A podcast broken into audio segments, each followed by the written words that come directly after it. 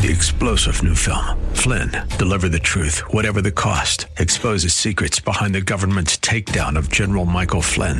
Flynn knew what the intel world had been up to. He ordered the first audit of the use of contractors. This set off alarm bells. He told the truth. He was the most dangerous person for Donald Trump to hire. They had to get rid of Flynn. Flynn, deliver the truth, whatever the cost. Available now. Watch it today. Go to salemnow.com. Salemnow.com. Welcome back as we head into hour two. 602 508 0960 602 5080 960. Young David, uh, my producer, stands ready to take your call. I saw you were munching. Munching. You were munching on on a on a on a white chocolate bar earlier, David. Yes, it was given to me by another operator here. Yeah, well, fine, up to a point. The four, four most important words in a democracy, up to a point. I like white chocolate myself. I think it's actually, in some respects, the better chocolate. But I Better looked at the bar. I looked at the bar, and it said with coconut. Yes. What kind of person buys white chocolate with coconut? Just because you have two good things and put them together, we've been through this before. It doesn't make it one big better There thing. was a little Swiss flag on the on the chocolate bar. well, they don't have it's a Swiss coconuts in. Switzerland. That's a good one. I'm going to clip that one. They uh, don't, and they shouldn't be putting them in our chocolate bars. But you know, it does raise an interesting point because Uh, the Toblerone chocolate has bar with in it, coconut. What is doesn't it? that? Is it is it uh, is it Mounds or something? One of them. Like, yes, all, Mounds and almond joy, but, but no, the Swiss chocolate Toblerone doesn't that have coconut in it? No, it better not. I thought it did. Well, then we're not having it around here. I love Toblerone. Can it just be a plain white chocolate bar? You don't have to add these things to it. It doesn't make I it better. didn't buy it, sir. I know, I know. Um, I, I got it given to me. well, tell the guy who gave but it to me. no, you. you raise an interesting conundrum. Yes. me. Why do you think that white chocolate is better than, say, milk or dark chocolate? I think it tastes better. white chocolate is the fake of the three, the fakest of the three. Is that true? I don't know that to be true. oh, true. white chocolate's completely made up. There are no white cacao cacao beans. Are there not? no, white is uh, confectioner sugar, Even in Switzerland? even in Switzerland. Okay. Yeah, yeah. Okay. Dark chocolate is the most Natural. chocolatey. Yeah. it's the most natural. Milk Yeah. chocolate mixes the cacao bean with a lot of other additives. White chocolate's all fake. It's one of the few borrow words from a defunct language. Chocolate. Chocolate. It comes from the word uh, from the from the Nahuatl language, which is which is uh, a part of an uh, of a I don't know indigenous tribe in Central America. Nahuatl. It's All I gotta say to that is, I've seen how you make chocolate, and whoever figured out how to make that, I am very impressed. How is that more interesting than Nahuatl being a defunct language that only three people in America speak? One of them being my sister. Oh, really? Yes. I didn't know that. Yeah. Yeah. No, but we learned that you like chocolate. No, but I'm just very impressed that Okay. the Nahuatl figured it out. Okay. They must have been very bored. Okay. Uh, this is important. Um, I I said I would raise this with the audience, actually, and uh, and and so I I, I shall. Um, this is an op-ed someone told me to read carefully by Karl Ro- Karl Rove, who is someone I usually don't read carefully or otherwise, but every once in a while, you know, someone will produce something interesting, and this is he writes: America is often a nation divided. U.S. politics today is ugly and broken, true enough, but the good news is that it was worse in the past and it will get better again. Do you agree with that th- thesis? He writes um, America deeply divided, politics broken, marked by anger, contempt, distrust. But let's not lose historical perspective. It's bad now, but it's been worse before, and not only during the Civil War. Look back and start with the mid 60s and 70s. The nation was divided over civil rights, the sexual revolution, and an increasingly unpopular war in Southeast Asia. The civil rights protests of the 50s and 60s were often met with state sanctioned violence. Then Harlem exploded in 64, followed by a riot in Philadelphia. Watts went up in flames in 65, Chicago, Cleveland, and San Francisco the next year. A total of 163 cities from Atlanta to Boston, Detroit, Newark, New York, Portland suffered widespread violence in the summer of 67. On April 4th of 68, Martin Luther King was assassinated. Riots broke out in more than 130 American cities with 47 killed. Two months later, Robert Kennedy was assassinated in Los Angeles. That same year, the nation's most prominent segregationist, George Wallace, running for president, won five states, came in third in 1972 for the Democratic nomination. Um, 1965, the country was rocked by demonstrators over the Vietnam War, many of them student led. In some instances, governors sent in the National Guard. After guardsmen killed four students in 1970 at Ohio's Kent State, protests broke out at the 350 campuses. It's worth looking at. Um, an estimated 10,000 people tried shutting down the Democratic National Convention in Chicago. Four years later, thousands tried the same at the GOP convention in Miami Beach. There were 2,500 domestic bombings between 1971 and 1972. Did you know that?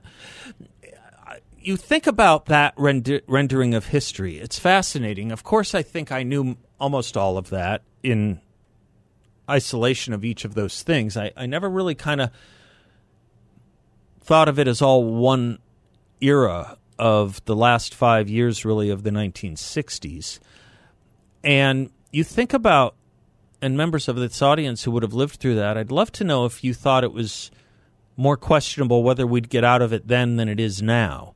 I've had some calls in the last hour on, on you know, what stage our rot is in in this country. Hopefully not stage four, hopefully not stage three. But you think about some of that, and you think about people I've talked to who were alive and witnessed and lived through all that, and they said we really did wonder if the country could go on. Could you imagine? John F. Kennedy is assassinated in 63. Five years later, Martin Luther King and Robert Kennedy. Five years is not, we think of 63 to 68 being quite distant, but you think about five years, it's not distant. You and I remember five years ago easily. It was the latter part of the Trump administration. It's like yesterday to some of us, most of us probably. You think about Kent State. Can you imagine if National Guardsmen killed four college students today on a college campus? I mean, that story, uh, it might have, you know, it might have ran a week. There's, of course, the famous song about it from uh, Neil Young, right? I think it was Neil Young, Four Dead in Ohio. I think that was Neil Young, and and that. But it part of it too would be social media today, which I think amplifies and is a continuous repeater of every story. So these stories, as they want them, last. I suppose if they want them to last, so they may have more reach and duration. Perhaps they do. The stories of the things we go through now, um, than then. But as a friend of mine also says, you know, we're wondering if we will be able to go on. And I often think about America's capacity for self renewal. We have a tremendous, or have had a tremendous capacity for self renewal in this country. Uh, whether, you know, you think about what it must have been like in 1941, December of 41, or what it was like on in September of 2001. Um, you think about the debates we were having before 9 11 happened and how 9 11 seemingly changed everything. And then it didn't. That change didn't last very long. But part of that is our capacity for self renewal, and part of it isn't.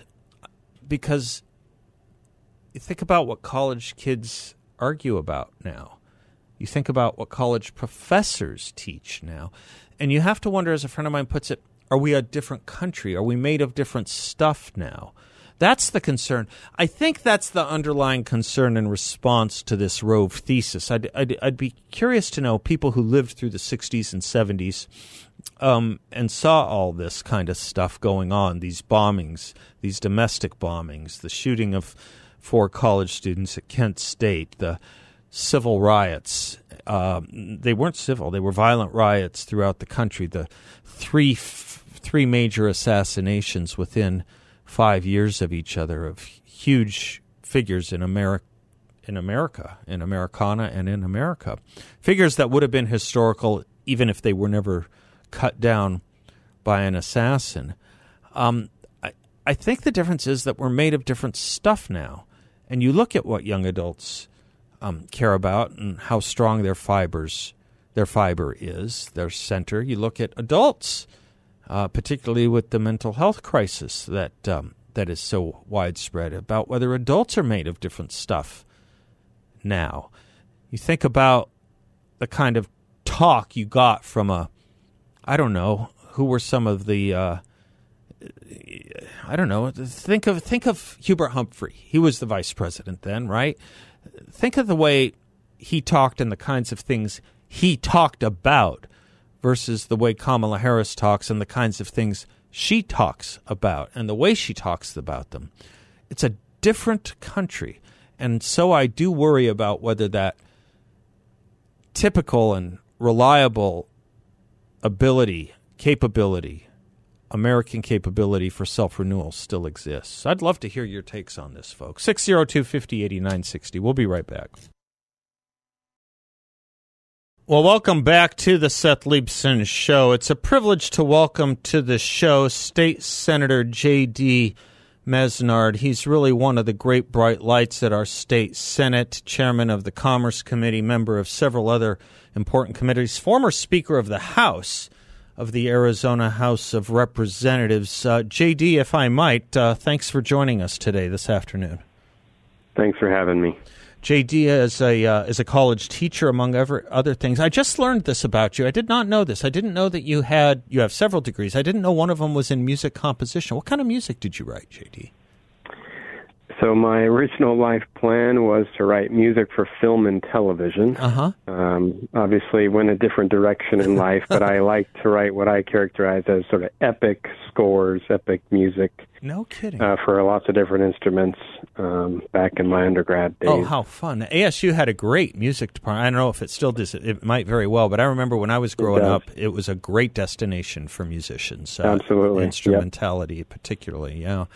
Well, thanks for being with us, JD. Um, tell the audience just a little bit about yourself before we get to the story that I only recently just learned about with regard to your dad, a um, a fighter pilot for the Air Force or a retired fighter pilot for the Air Force. Tell the audience just a little bit about yourself, how you grew up, and how you came to be doing what you're doing. Uh, sure. Well, I did grow up. Uh, Dad was in the Air Force. I went to the Air Force Academy before uh, transitioning to a commercial airlines. Uh, so I lived all over the world in my younger years, um, overseas for a time. Eventually, though, wound up in Arizona. Uh, my mother and stepfather moved here because uh, looking for a job back in the early 90s. Mm-hmm. Uh, we've seen explosive growth, of course, since then. Uh, so grew up here, went to high school, college, um, and then I decided to throw my hat in the ring to run for office. Uh, and uh, now it's where I serve in the Arizona State Senate. And you do so uh, very well, sir. As I say, uh, few people I respect in the state senate as much as you.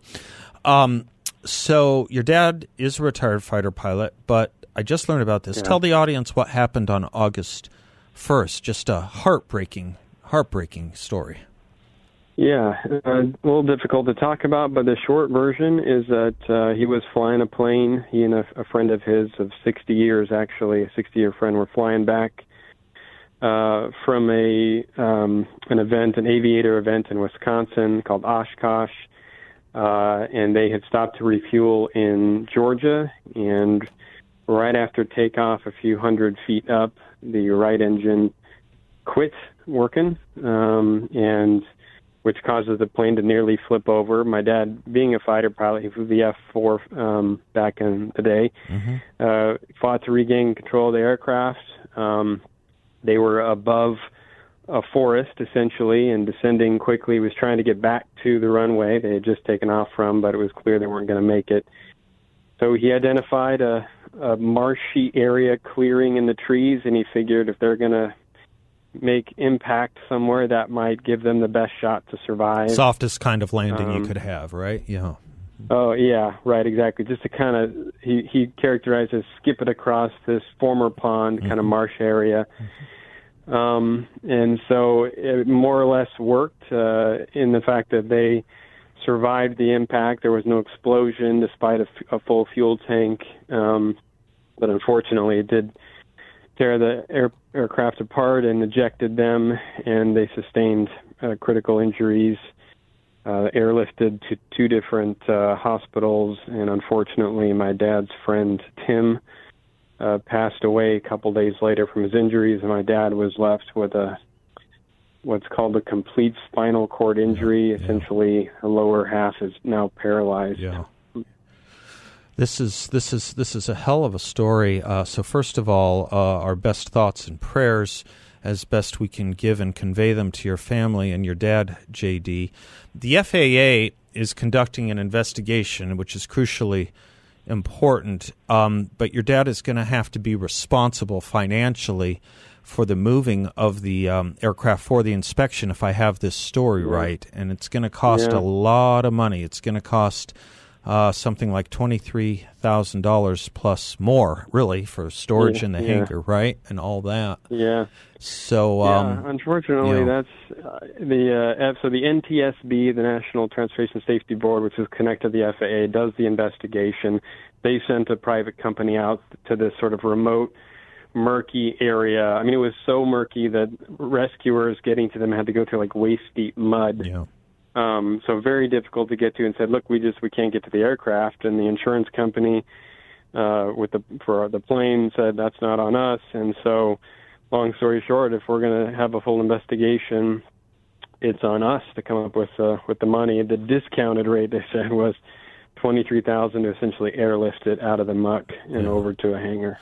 Well, there's a GoFundMe page, blessedly, to help out on this to get to that $23,000 goal. Many in the community are stepping up. I'll ask our audience, very generous audience, uh, if they can step up as well. Best way to do this, what? Uh, go to GoFundMe and, and, and search for crashed plane, or what, what, what do you, how do you tell people? Yeah, or, yeah, that would be uh, one way. If you go to GoFundMe and, and search for my name, frankly, JD Mesnard, or crashed plane, uh, or both, Uh-huh. uh, or alternatively on my Twitter page, I did tweet it out this morning Okay, with a direct link. So if you get uh, at JD Mesnard, or I guess it's X now, not Twitter, but the that page uh, is easily accessible there as well. Good. Um, how's your dad? Is he, is he, uh, awake and that sort of thing? Is he, He he is, yeah. They he moved him out of ICU and eventually out of the hospital, and now over to a rehab facility in Atlanta, Georgia, where he'll he'll be for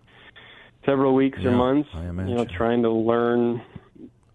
You know, it's a new life for him, yeah. and uh, we're grateful for that life. But it's it's it's still devastating, and so we'll be figuring out what. Uh, what that life looks like in the coming months. Sure, sure, of course.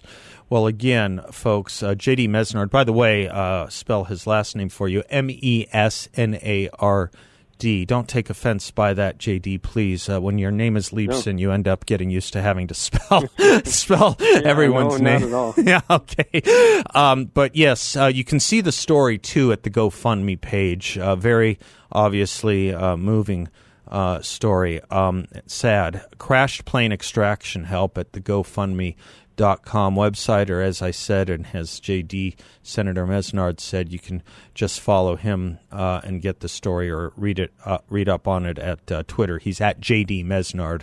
No, um, no, no periods. JD Mesnard on Twitter or what we call X keep us posted, JD. Uh, you have a uh, you have a friendly audience here anytime you want on, uh, and we'll have you back for some of the more political issues you're involved in. But I just had learned about this story and wanted to get the word out as soon as I possibly could, sir.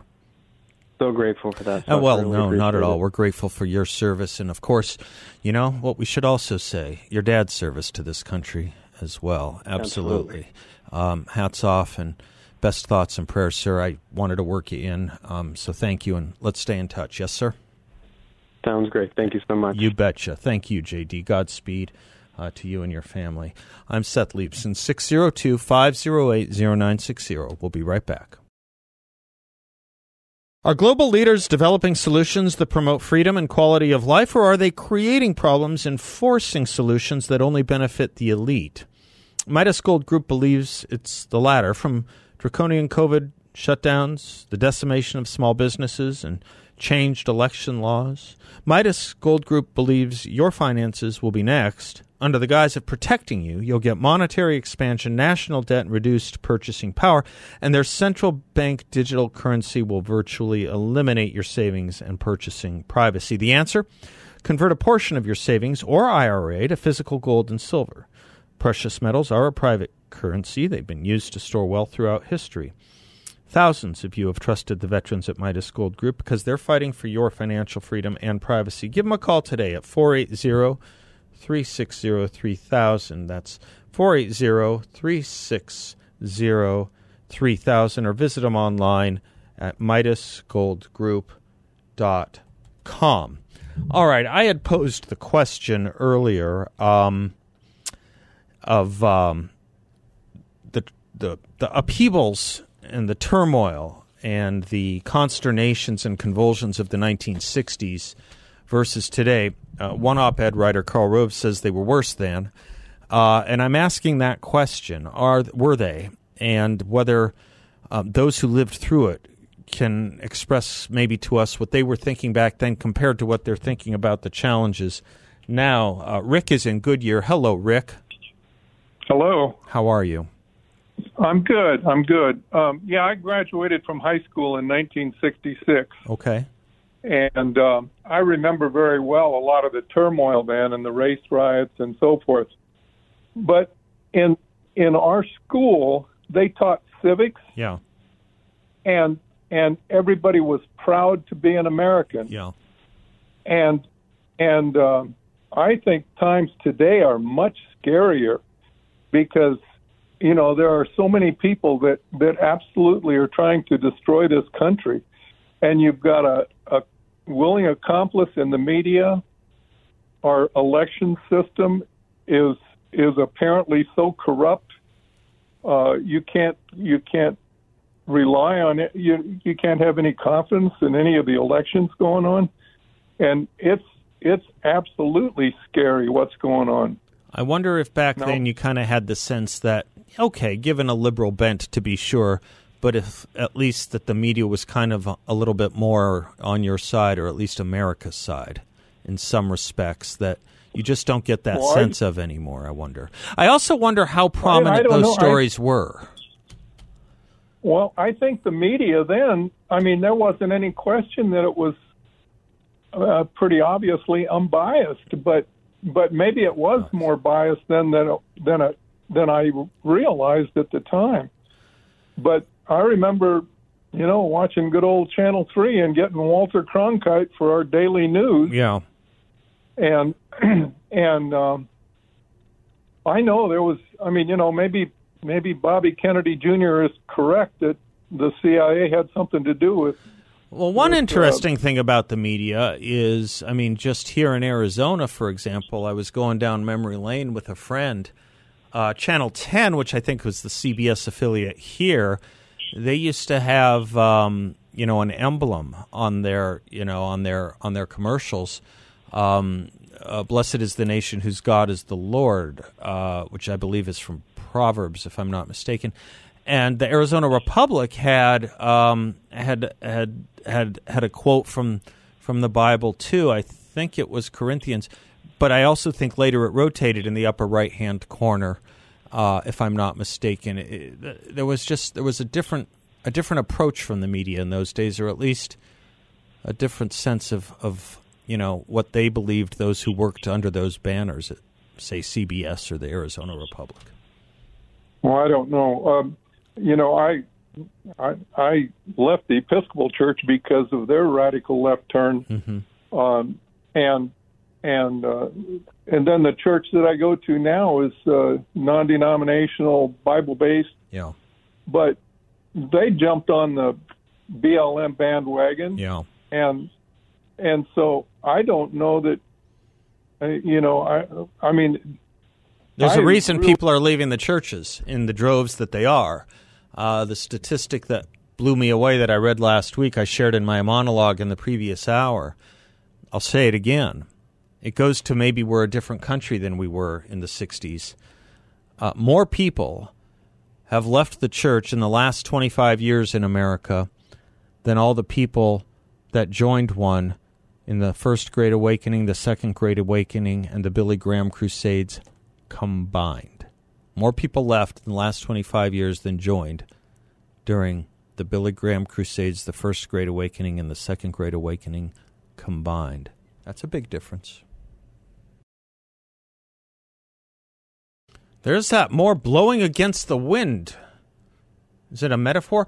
There's that blowing against the wind lyric. Now there now Paul Simon's doing it. We identified earlier three different ways Bob Dylan used it, uh, from "Blowing in the Wind," the song by the same name, to the um, to the song uh, uh, the uh, the song I was quoting the lyrics from in the Wall Street Journal, uh, which is uh, blues, um, subterranean homesick blues, and then of course he talks about blowing um, the wind. A foundation keeps the wind from blowing you in um, "Forever Young." This blowing in the wind thing is a big lyric. By the way, correction, young David. Um, you should have corrected me on this. But blessed is the nation whose God is the Lord is indeed not found in Proverbs, but Psalms. And that one of the beatitudes. And that was one of the um, what? I said, would that be one of the beatitudes? No, no, no, no, no. That's the Sermon on the Mount. Yeah, which was quoting previously written. Was it? Yeah. Well, sure. I mean, Jesus quoted the Torah. Uh, yes, but not there. Yeah. no, it's not just a recitation, a wholesale recitation. The line on the top of the front page of the Arizona Republic was uh, Second Corinthians, where the Spirit of the Lord is, there is liberty. So I apologize for getting mixing up uh, Proverbs and Psalms. I like that. Jack Kemp once gave a speech quoting uh, something, and it said, and he and he cited Second Corinthians, and someone yelled out, "It's First Corinthians," and he yelled back, "Same author," which you can't do with Psalms and Proverbs, not really, because Psalms no, is a tr- Psalms have multiple authors. Well, I think King David for those traditionalists among us, and King Solomon did Proverbs for the traditionalists among us. Yeah, I mean, for the, the traditionalists okay. among us. I also did go to a Bible college. Okay, but coming in a little lackluster with the third argument, finally. Vivek Ramaswamy, about whom I have a lot of things to say, some good, some not so. Um, probably tilting a little more on the not so, but in any event, he, he wrote something today that is fascinating. And I wanted to run it by you. I mean, you got to admit the guy some of some of the ideas are just awful, just awful ideas, but some of them are interesting. He I wonder what you think of this.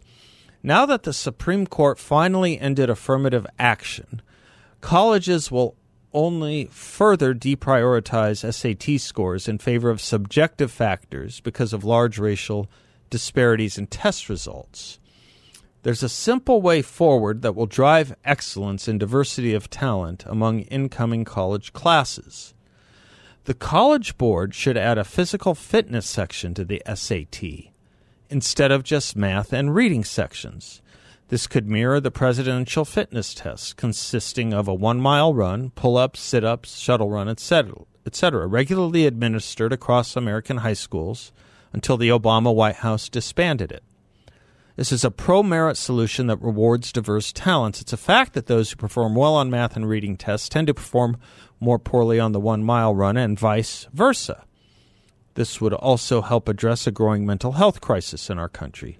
Physical fitness correlates directly with lower rates of depression, anxiety, and drug use. This is not formally part of my platform, but it's a serious proposal to address multiple cultural and health challenges with a single actionable step. Most solutions shouldn't come top down from government. It's interesting the one thing he didn't mention. I mean, he may have been implying this when he said multiple cultural and health challenges, but he did go to mental health. He did say this would also help address the growing mental health crisis. It's interesting he didn't mention the thing I thought he was driving at, which was the obesity crisis which is, I think, an highly underplayed and underdiscussed and under, um, I almost hate to say it, but underappreciated crisis in this country. What do you think of that, young David? A physical fitness part of the college board entrance exam. I I don't know that it would be constitutional at private uh, universities perhaps at a publicly funded university, state universities. Well, the, yeah, I mean, I, I don't know that I don't. I mean, the Constitution doesn't even have to touch the private at this point. But I, you know, it would be an interesting thing. I could see, I could see uh, colleges, even if the college board didn't do it, I could see some colleges maybe asking for it, uh, or maybe accepting it on their own. I mean, Um, I guess it's. I mean, on one hand, We ha- we have a huge obesity. Allow Huh? colleges to have standards of athleticism with Mhm. athletes already. You have to have a certain standard of performance and training, Sure. in order to be eligible for an athletic scholarship. of course. which also includes academics. Those are not forgotten without uh, with athletic scholarships. So, on one hand, uh, many universities already do that. They don't recruit uh, lumps of lard to run on the track team. Right, right, right. No, I, I mean, I think it has an interesting element to it, and of course, you know, also if you think about the disproportion that people are worried about by eliminating race-based preferences, um, and you think about physical fitness and athleticism, it, th- there there could be some benefits there too to overcome th- some of those disparities. Um, anyway, look, we're an unhealthy society mentally and physically. Um, this this might be a good thing. Of course, I'm I'm a little bit worried about playing around too much with any education reform these days.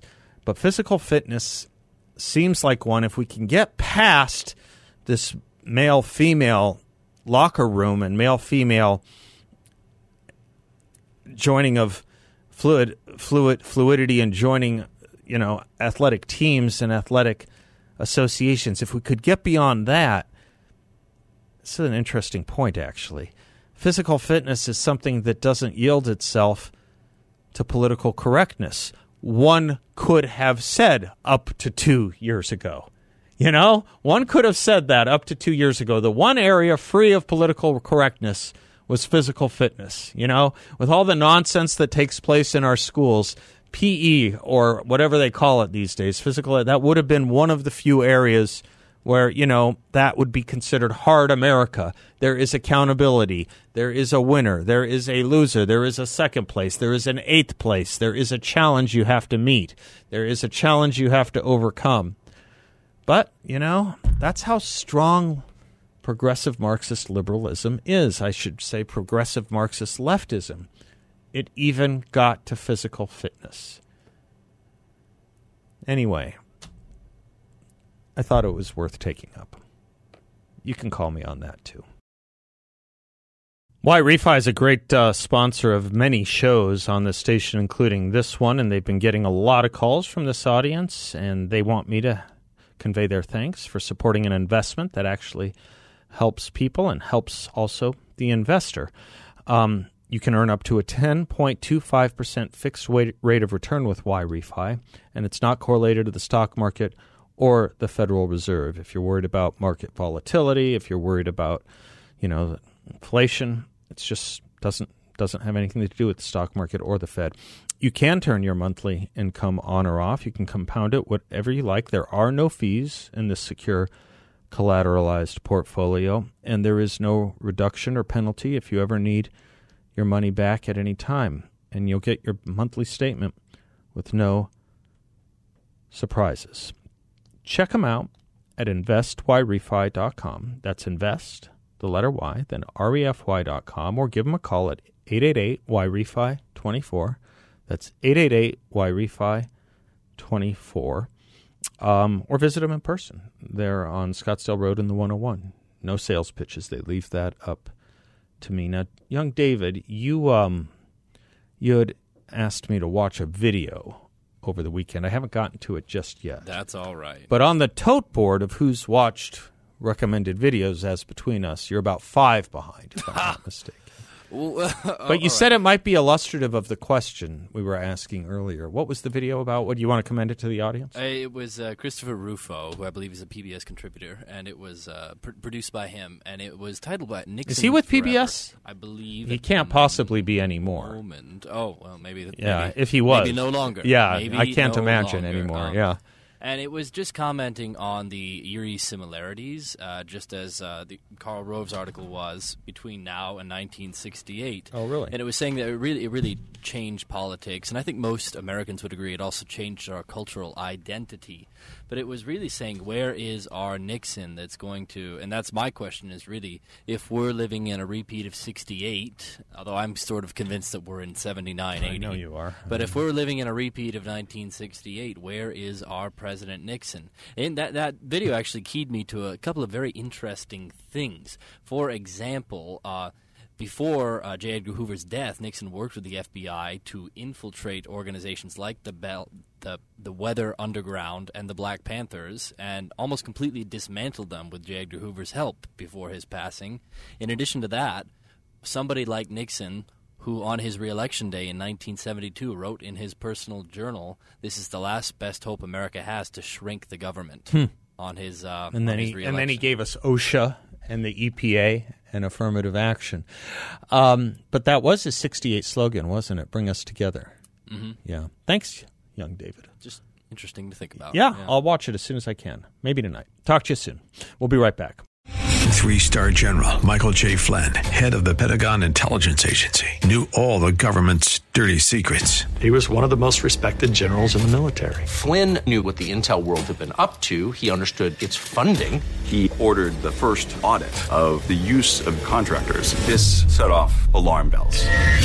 The explosive new documentary, Flynn, Deliver the Truth, Whatever the Cost, and covers the facts behind this scandal. Flynn told the truth. He was the most dangerous person for Donald Trump to hire. I find out the worst enemy that I'm going to face in my life is right here in America. They took my assessment and they wanted me to change it. And I was like, I'm not changing it. They had to get rid of Flynn.